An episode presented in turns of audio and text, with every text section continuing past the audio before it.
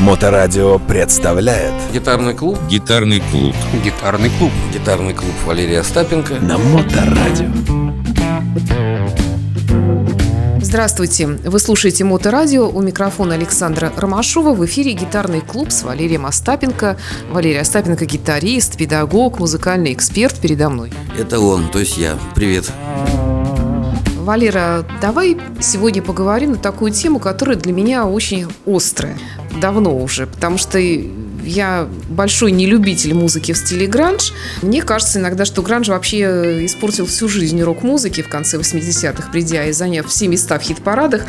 Публика вся ушла туда, и многие группы просто прекратили свое существование, не выдержав такой вот конкуренции жесткой этой музыки, которая пришла неизвестно откуда, из гаража или еще откуда-то.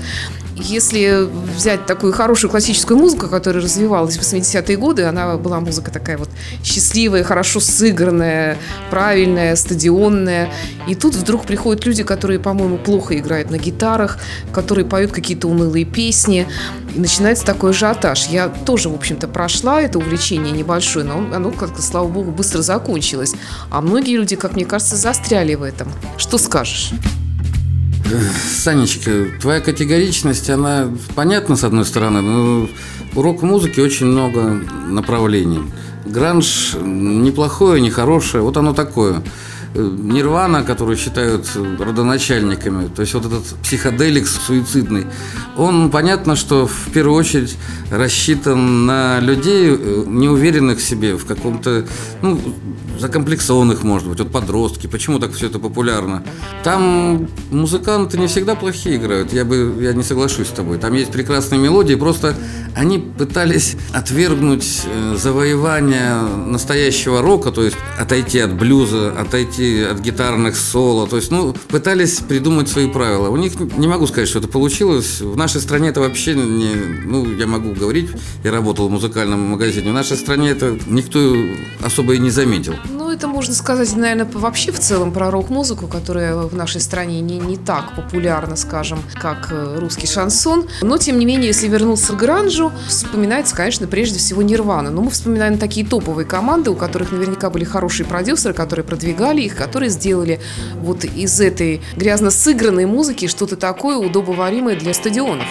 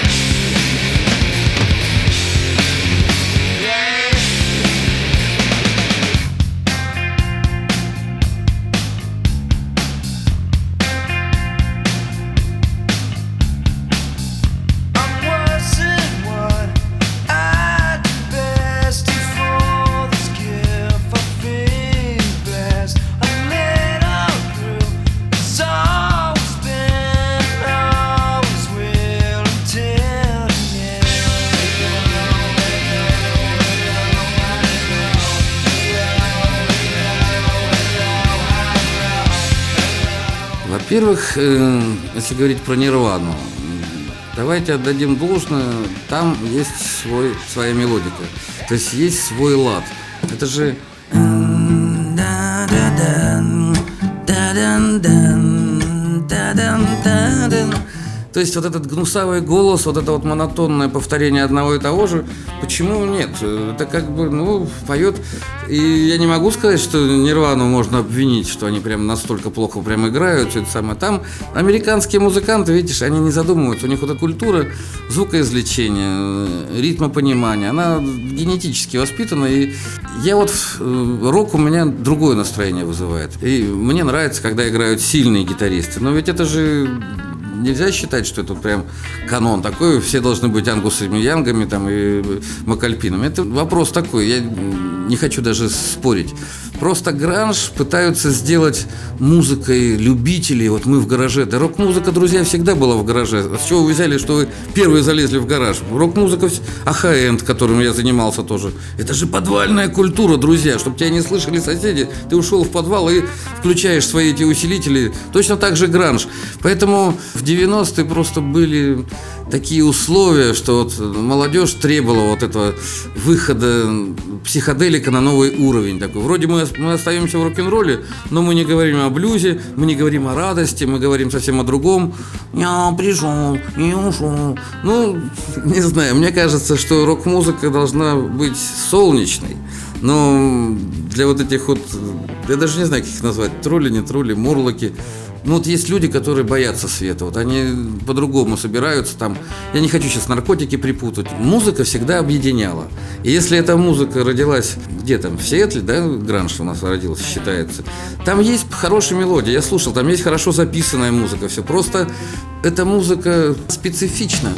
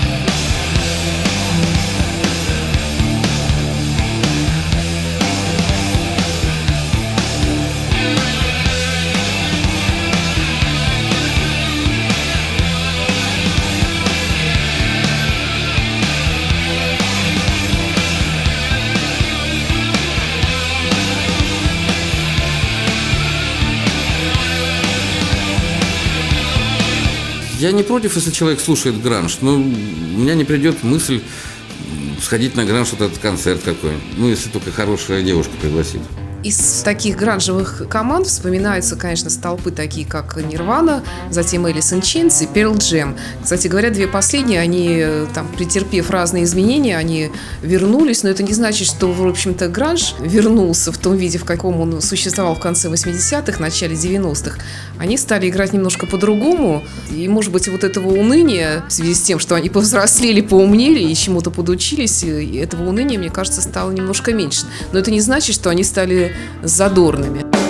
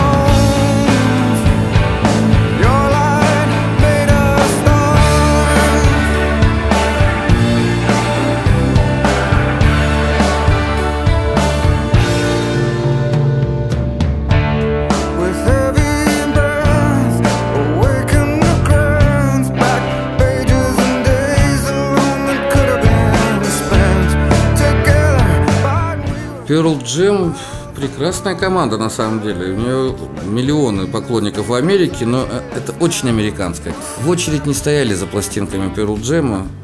Нирвану больше покупали, потому что как-то она зацепила большее количество подростков. А Pearl Jam все-таки надо, друзья, делать э, скидку на наш менталитет. У нас ACDC, извини меня, сначала вообще никто не знал про них, а потом надпись ACDC, гопники себе вот так вот вешали, если ACDC, все, значит лучше переходить на ту сторону. Это все не имеет к музыке никакого отношения, поэтому рассуждать так узко я бы не стал. Не нравится, не слушай. Нравится, слушай. Не, не надо навязывать. Есть находки везде. Просто вот такие жанры, как гранж, они имели место быть. Но сейчас есть эти гранжевые группы? Ну, как ни странно, да. Валера, а я тебя хотела бы попросить все-таки продемонстрировать какие-нибудь типичные такие приемы вот этого гранжа. А все то же самое, что рок-музыка есть рок-музыка. Просто характерный прием, вот они берут квинту какую-то и вот на ней сидят очень часто вешают аккорды. Нет, ну рок-музыка, что ее обсуждать? Идет бит. Бытует мнение, что гранж это саунд, который доступен в гараже. Друзья, в американском гараже доступно все, чего у нас нет э, и на большой сцене. Поэтому характерные приемы, они, может быть, не парятся там. Для них Ангус Янг э, и крутые музыканты не авторитет, но в принципе они делают все то же самое. Очень часто у гранжевых групп я слышу вот такую... Вот.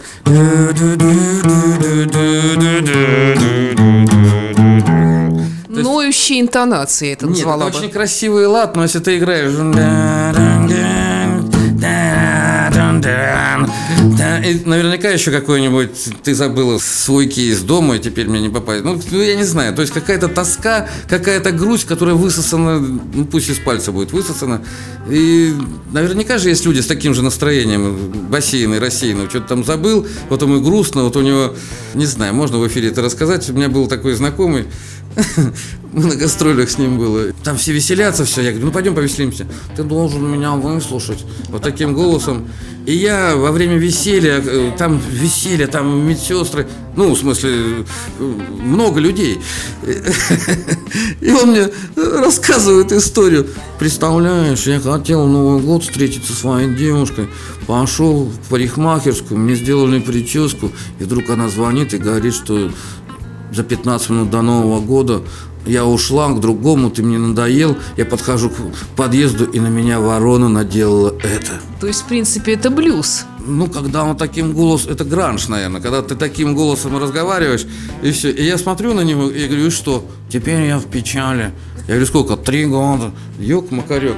И, ну, ну, наверное, я его не понял тогда, но он, наверное, обиделся. Но, представляешь, еще и ворона обделала тебя. То есть девушка бросила за 15, там ты Новый год один, все. Ну, выпей виски, найди другую девушку, не знаю, сыграй блюз, в конце концов. Нет, он будет, наверное, вот он... Наверное, в этом смысл гранжа. Ну, не знаю. Валер, и напоследок хотелось бы тебя попросить э, на гитаре продемонстрировать, как из э, хорошей радостной мелодии можно сделать унылую гранжевую мелодию. Как придать ей этот акцент унылости? Задача немножко невыполнимая, не знаю, я веселый человек.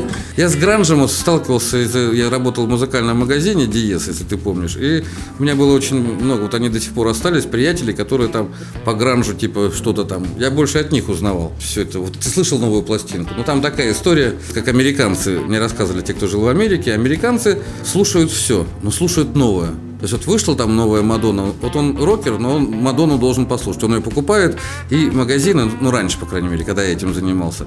А у нас э, есть или старые меломаны, которые слушают только пепл, но в разных изданиях. И вот он каждый месяц покупает один и тот же пепл, только японский, там, американский, там еще какой-то. Я говорю, у тебя уже 40 штук есть. А это другой. Смотри, здесь лимит. И, и начинает мне там рассказывать. Я еще думаю, больные люди. Пепл и пепл. Что купил одну пластинку, поставил и забыл про нее. А есть вот такие любознательные, вот они рыскают по интернету, сейчас я так понимаю. Сейчас не обязательно ходить по музыкальным магазинам и выискивать что-то новое. Ребята, все изобретено давным-давно. Новое может быть это ваше ощущение. Вот эти 12 нот, которые мы играем, мы все их играем по-разному. И если вы достаточно сильная солнечная личность, вы можете что-то придумать и увлечь, собрать коллектив таких же, как вы, пожалуйста, играйте те же самые ноты, у вас будет рок-н-ролл свой. И будет кучка людей, которые будут вас слушать. А так, гранж, ну, я не знаю, я не увидел в нем ничего нового. Взято все из рок-музыки, назвали другим этим самым, убрали соло гитарное, что преступление вот для меня лично. Как-то так. Спасибо, Валера. Это был гитарный клуб с Валерием Остапенко. Спасибо и до встречи в эфире. Пока, друзья.